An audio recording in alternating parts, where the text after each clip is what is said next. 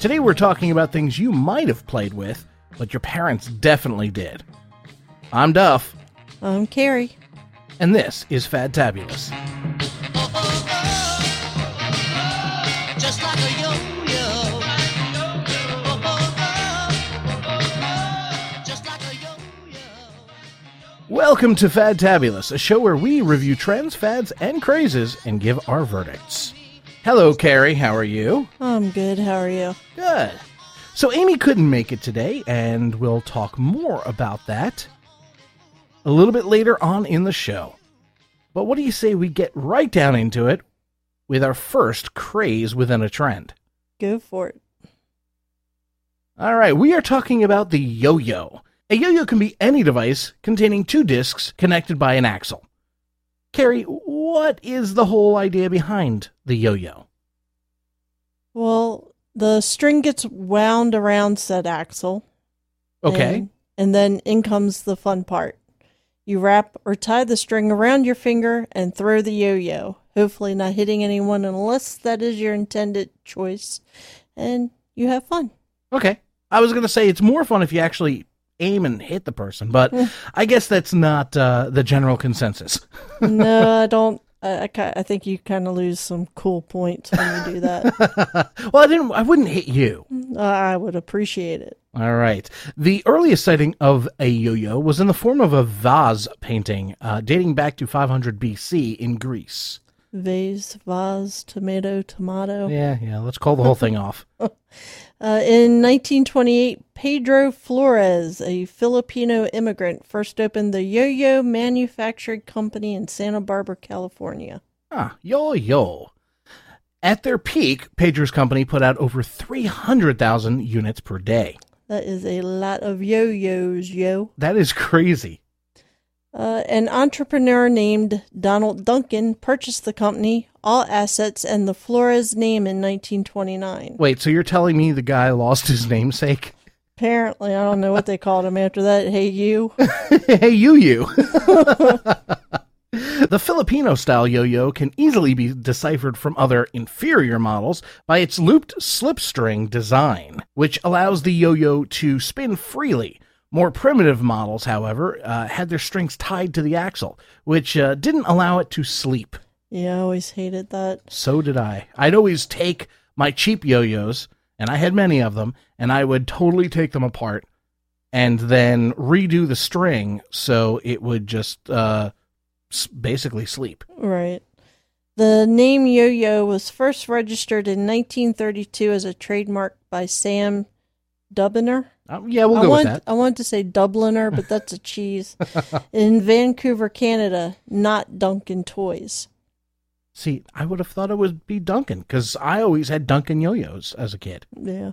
And as of 2014, Flambeau Plastics, the company that makes the plastic line of Duncans, has continued to run the company up until, I guess, today. Mm, that's a lot of yo-yos. That is an insane amount of yo-yos. Now, I, I want to tell a little story. Back in the uh, the, the days of old, uh, I was a fan of yo-yos. My favorite yo-yo was the Duncan Butterfly, and it was a plastic model. I never had anything that was more than just plastic. But that the light up one? no, it wasn't the light up one. I had the light up one. Nice, nice. But it had a concave design on both of the discs on either end. So your middle finger, which is what you would uh, attach said string to, would fit perfectly in between the uh, the discs, and it was just such a great time. I learned uh, how to walk the dog, uh, you know, sleeper, smackers. I, I did them all. Yeah, the only thing I could do was uh, walking the dog, but that was only if the gods looked down and smiled upon me that day. typically, I had a hell of a time with a yo-yo. The string would get all twisted to where you'd have to stop, And you'd have to let it let sit, there. and yeah. spin. It was just like you know, uh, I'm kind of over this now. Yeah, I, I was not a fan of having to sit there and let it untangle because you kind of wanted it to tangle a certain amount. Otherwise, it wouldn't pop back up. Exactly. And, and that was frustrating in and of itself. Uh, I ended up putting down the the yo-yo for good and moved to slightly more intellectual and more fun toys. Oh yeah. Yeah, well, you know, there was the the well, was there was the Rubik's cube, there was jigsaw puzzles, there were science centers, uh, there was electronics kits, and uh, you know, and, and speaking of electronics kits, that's when I really started getting into electronics around the age of seven, and I haven't really looked back. But the ages of like four to six were all about the yo-yo. Yep, you're a geek. Yeah, well, yeah. There, there was the yo-yo, and then there was the slip and slide. But the slip and slide left gashes and welts on your gut, and you know it wasn't no fun during the winter. So. exactly. We said earlier that this is a craze within a trend. There's no discussing it. We both agree that's what it is. The craze part of it went on quite a while. Yeah. It when you can go out and buy yo-yos that were a couple hundred bucks and this is back in the 70s and 80s that that's a craze. You know, that's something that it it seemed like there for a while everybody that was a kid anyway had to have a yo-yo. It had to have this. It had to be able to do that. You know i thought i was the cat's meow when i had one that lit up when it hit the bottom of the string Yeah. when you would start to bring it back up i i thought that was awesome Yeah. The only problem with that model is because I've used that model too. I can't remember what it was called, but Duncan did put it out.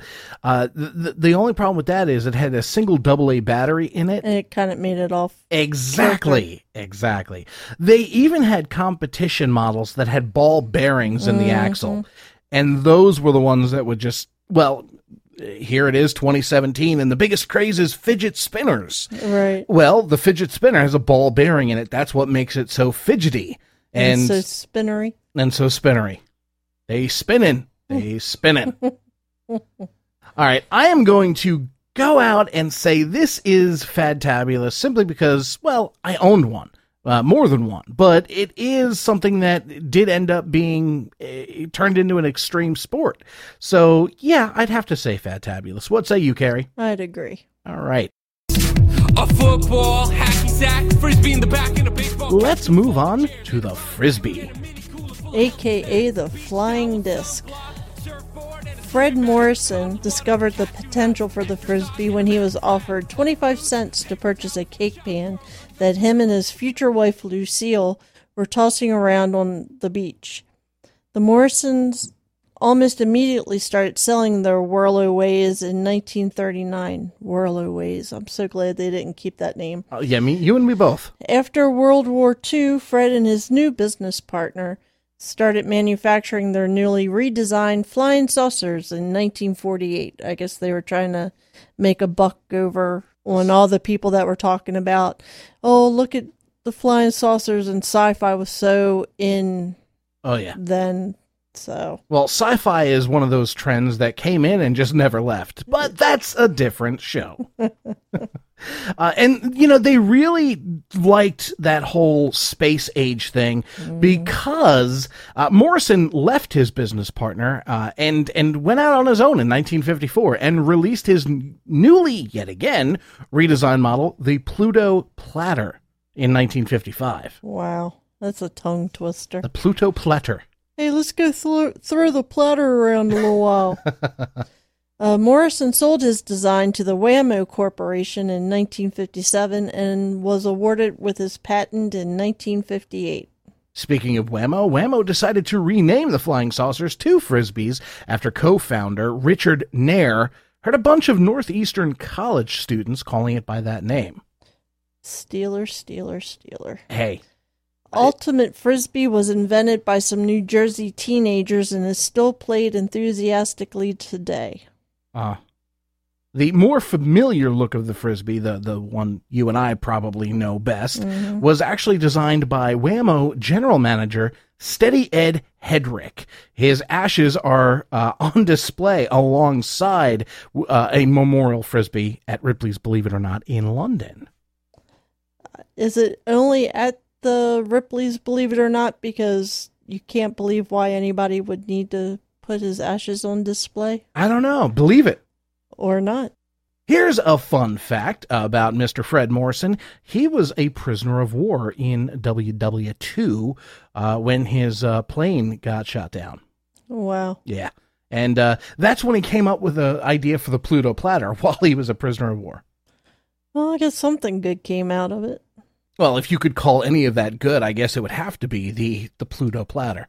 You have to wonder though how much money Wham-O would have paid back then for something like that because they would have had to have made tons of money from the mid to late 50s till n- now. Yeah. Yeah. I mean, you can't even say frisbee without it being linked to that object. Oh, no, of course. And to think that the reason it was called Frisbee by the college students was because of the Frisbie Pie Corporation. They had pie tins. Uh, So, really, taking it back to the origin story here, what are they, a Marvel movie? days of pie pass. so, I've played a Frisbee. Uh, and and uh, You've played a frisbee. Was it on TV or in the movies? it was actually an off Broadway role. Ah, Yeah. Yeah, it was uh, community theater, actually. All right, what I meant to say here, smart guy, was uh, that I have played with a frisbee. So I'm not going to say that I was a fan of it. I, I have nothing against it. I will say that it's fantabulous, uh, simply because, again, ultimate frisbee. Anytime a sport was made out of a toy, it has to have been pretty cool.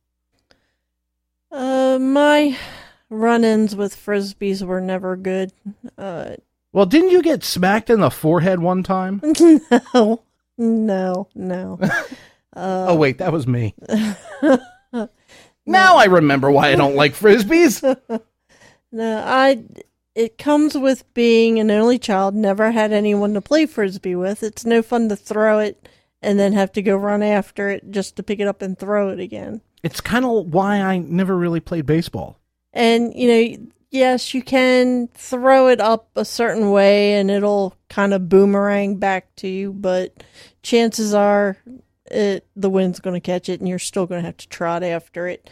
That and being ambidextrous, I could never throw the damn thing straight. It would go everywhere. It's kind of like me in bowling. The ball just goes wherever it wants. That's Ah. the way frisbee was. So I was always envious of people that could throw it straight and level and fast, but I'll I'll have to give it a almost fantabulous just because I couldn't do it.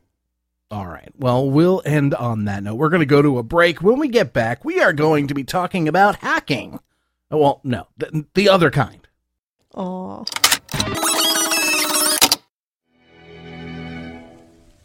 I say, I say, I say, boy, I say, boy, every time I gotta go get new boxing gloves for that daggone chicken hawk, I go to rogueintel.com slash Amazon. And I get him the bestest boxing gloves that Amazon can buy.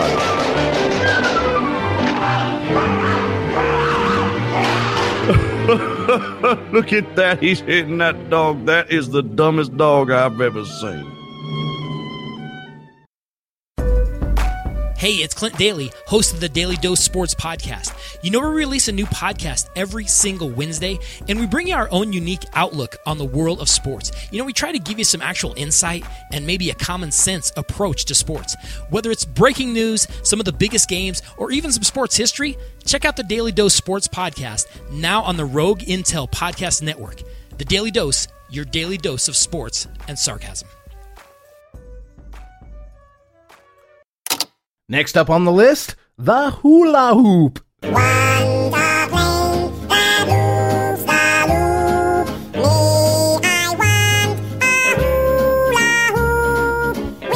This one is a craze within a trend. Uh, this seems to be a pattern here. The last two we've done are crazes within a trend. Hey, if it's a good thing, why not? I agree. Now, the hula hoop was once used in Native American hoop dancing ceremonies, albeit not by the name hula hoop. I don't know that they had a name for. I don't know. Uh, anyway, a traditional hula hoop is a toy hoop that is twirled around the waist, limbs, or neck. The modern hula hoop was invented in 1958 by Arthur K. Spud Melin and Richard Knerr. Yes, the same Richard Knerr. Yes, from Wham-O. Originally made from materials like willow, rattan, grapevines, and stiff grasses, almost all modern day models are now made of just plastic tubing. I hate hula hoops, but Now, why, why do you have to get so much on the hating with the hulas? hula hoops when you're a chubby child. I can relate. Go it- on. It's it's hard to get a hula hoop that will actually hula your hoop. I feel your pain on that one. I really do, Carrie. Uh, for me, my alternative was getting the hula hoop to toss out Yeah. all the way down Yep. the gym and then have it fling back at you. Yes, I enjoyed that as well. Like that's all, that's the extent of all I did with the hula hoop. now I am the minority again, you know, overweight child, uh, overweight adult, but I digress. The uh, Wham-O Corporation sold over 100 million units in less than four months after the release of the toy. That's just mind-boggling. Yes, it is. The hula hoop was inducted into the National Toy Hall of Fame in 1999. I was fresh out of high school. I had been out for 10 years. Ugh. You make me sad. the record for most hula hoops twirled at the same time is 160? That's talent right there, 100 Wow, by Marawa the Amazing. I'd say. Wow. On February 19th, 2013, 4,483 people swung hula hoops to dance music for seven minutes. Okay. yeah, that doesn't like okay. Now granted they do this without stopping, no interruptions, but 7 minutes isn't that much of a But, feat. and they swung them. Swung them from what? I can do it from my arm for seven minutes. Yeah, yeah, so could I. As of 2010, the largest hoop successfully twirled was 5.0 meters, which is uh, 16.5 feet in diameter. See, that's the size I would have needed as a child. You weren't that fat. you could have jump roped with that bad boy. Yeah, well, I could jump rope with a regular one too if you went slow enough. It wasn't that hard. Yeah. Although I did like my hula hoop that had the uh I don't know what was inside of it, but there was something in it that made noise when the hula hoop went around, Yes. which was fun when you were doing the whole flick and make it come back trick cuz it helped add some momentum to it.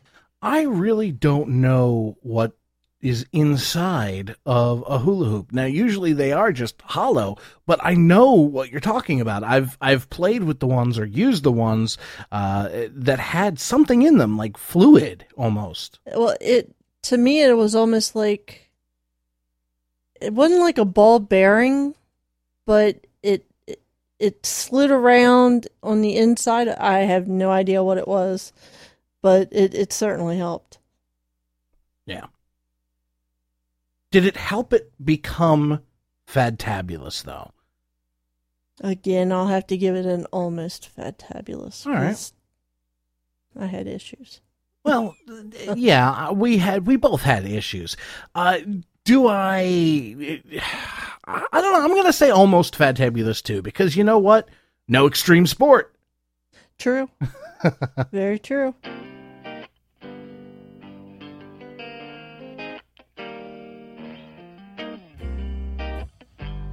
Well, it looks like we're down to something I never even tried, and that would be the hacky sack. Oh, I tried it all right. I was a fan of this fad. A hacky sack or foot bag is a small round bag filled with sand or plastic pellets, which is kicked into the air as part of a competitive game or as a display of dexterity. The current Western incarnation of the sport was invented in 1972. God, that's almost as old as I am.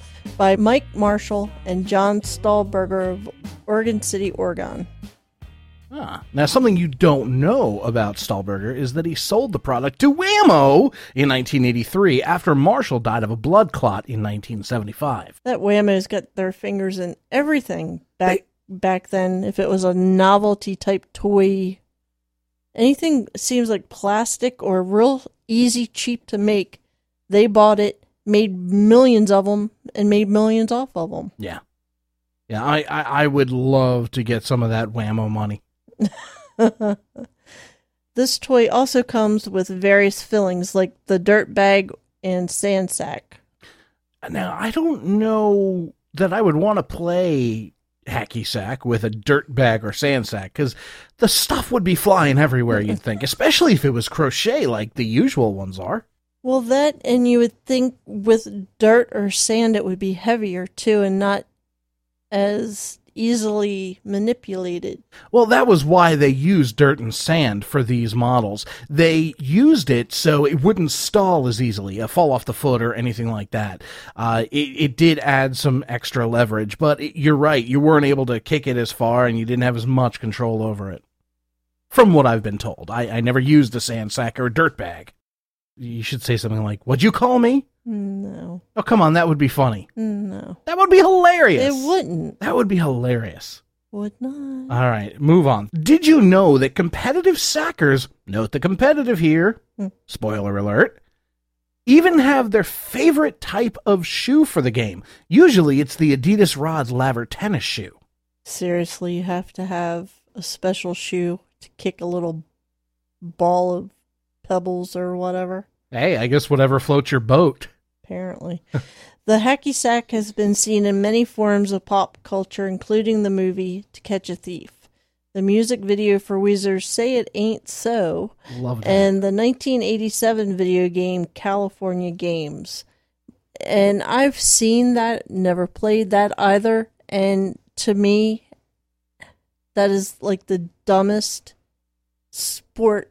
And I use that that word gingerly, tentatively to be put into a video game.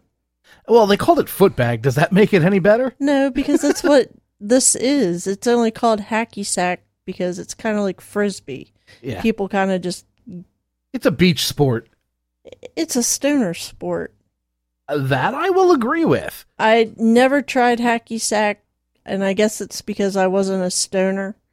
Know, every time I'd ever see anybody kicking one of these stupid little bags around, it was some guy with dreads, flannel, smelling a pot, And, And- patchouli. and, and yes, and patchouli, and it seemed like they wanted to do something, but they were so stoned, all they could do is kind of like shuffle their feet around. It, I, I just, I never got why anybody would want to do this. Eh. For me, it was more of a high school thing. During lunch break, we would go outside and we would just kick the hacky sack around. And you know, I got pretty good at it, actually. Uh, and I guess it, it helps that I was wearing Adidas Rod Laver tennis shoes. Oh, you were not. No, no. I was wearing like Skechers or, or something like that, I'm sure, at the time. And here's a fun fact Ted Martin broke the record for longest sackathon with 89,812 consecutive kicks. And it took him almost eight hours of straight up playing footsie to reach that amazing feat. Hardy har har har. See what I did there? who, who couldn't? I smelt that one a mile away.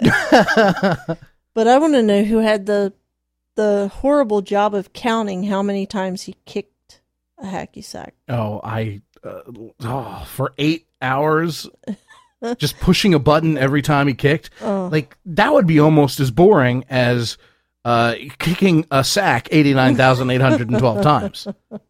exactly. Like, how do you not like? Aren't you going to get urine on the sack after a while? Because it's going to be running down your leg. It's got to.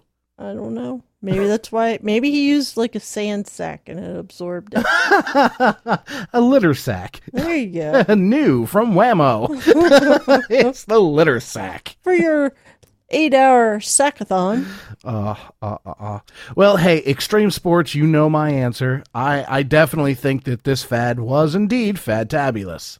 I'd have to say it's not even close. All right, well, all right. So we don't agree on everything.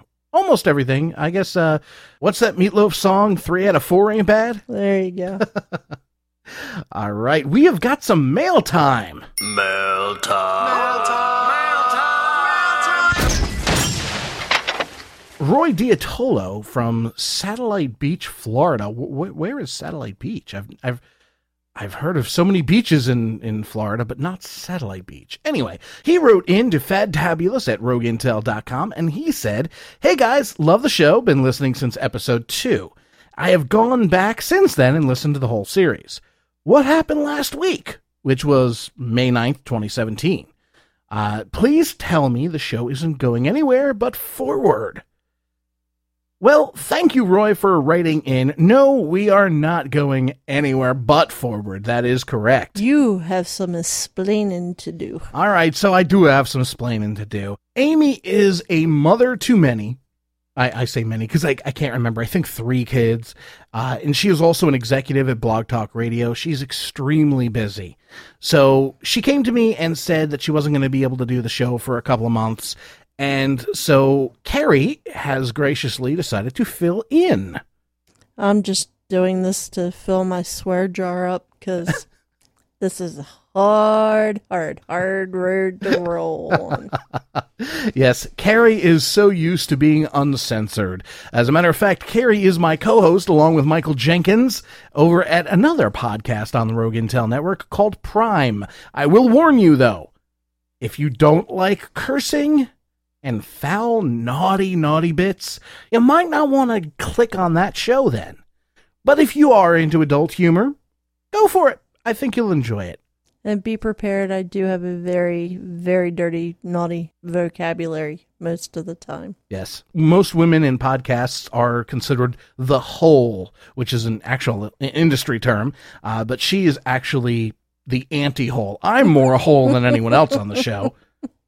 I'm always the guy, hey, you can't say that. Watch me. well, speaking of Prime, because you know, got to do a little shameless self promotion because you know I am the talent on that show. yes, you are. we actually just hit the 200 mark. No kidding. meaning 200 episodes. Don't act surprised. You're there too. Uh, you can download that by going to theprimepod.com and again, be Be forewarned. be be afraid. be very afraid. In other sectors of the network known as Rogue Intel, our show Table Reads, which is a show that does table reads of uh, scripts that never made it to the uh, to the film studio. Uh, they are uh, just about ready to finish their third installment of the Crow franchise. So if you're a fan of Brandon Lee's The Crow, you might not want to listen to it, but I promise you though, they do make it entertaining. It's a horrible movie script. It really is. It's Well- so bad. I would assume so if it never made it to film, unless they were dead set on it being Brandon Lee and yeah, well, Well, they'd have to get a corpse to play all the action scenes, exactly. and that ain't gonna happen.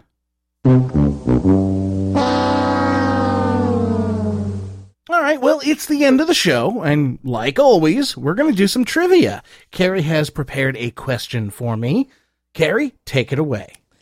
Going back to one of the uh, items we covered here, what does the word yo yo mean? A, up and down. B, come come. If this was Prime, we'd have so much fun with that one. C, toy on a string. D, throw throw. Well, because yo is the same as yo, I'm going to guess that it's either B or D. Um, I'm going to say B. Come, come. Correct. Oh, nice. It is Tagalog, the Philippine native language. The name yo yo has been used in the Philippines for hundreds of years to describe the toy. Interesting. Well, what do I win? Uh, I'll shake your hand later. Okay. Well, thank you for that. hmm Hey, Carrie, you like movies like Hairspray and Grease? Sure do. We will be talking about some of the fads witnessed in those movies on our next show. Well, that's all for this episode. You guys have a fantabulous day. You've been listening to Fadtabulous, a proud member of the Rogue Intel podcast family. Head over to fadtabulous.com to subscribe and interact, and head over to rogueintel.com slash Amazon to support our network every time you shop. Fadtabulous was created by Amy Domestico in cooperation with Rogue Intel. This podcast was recorded in front of a live canine audience.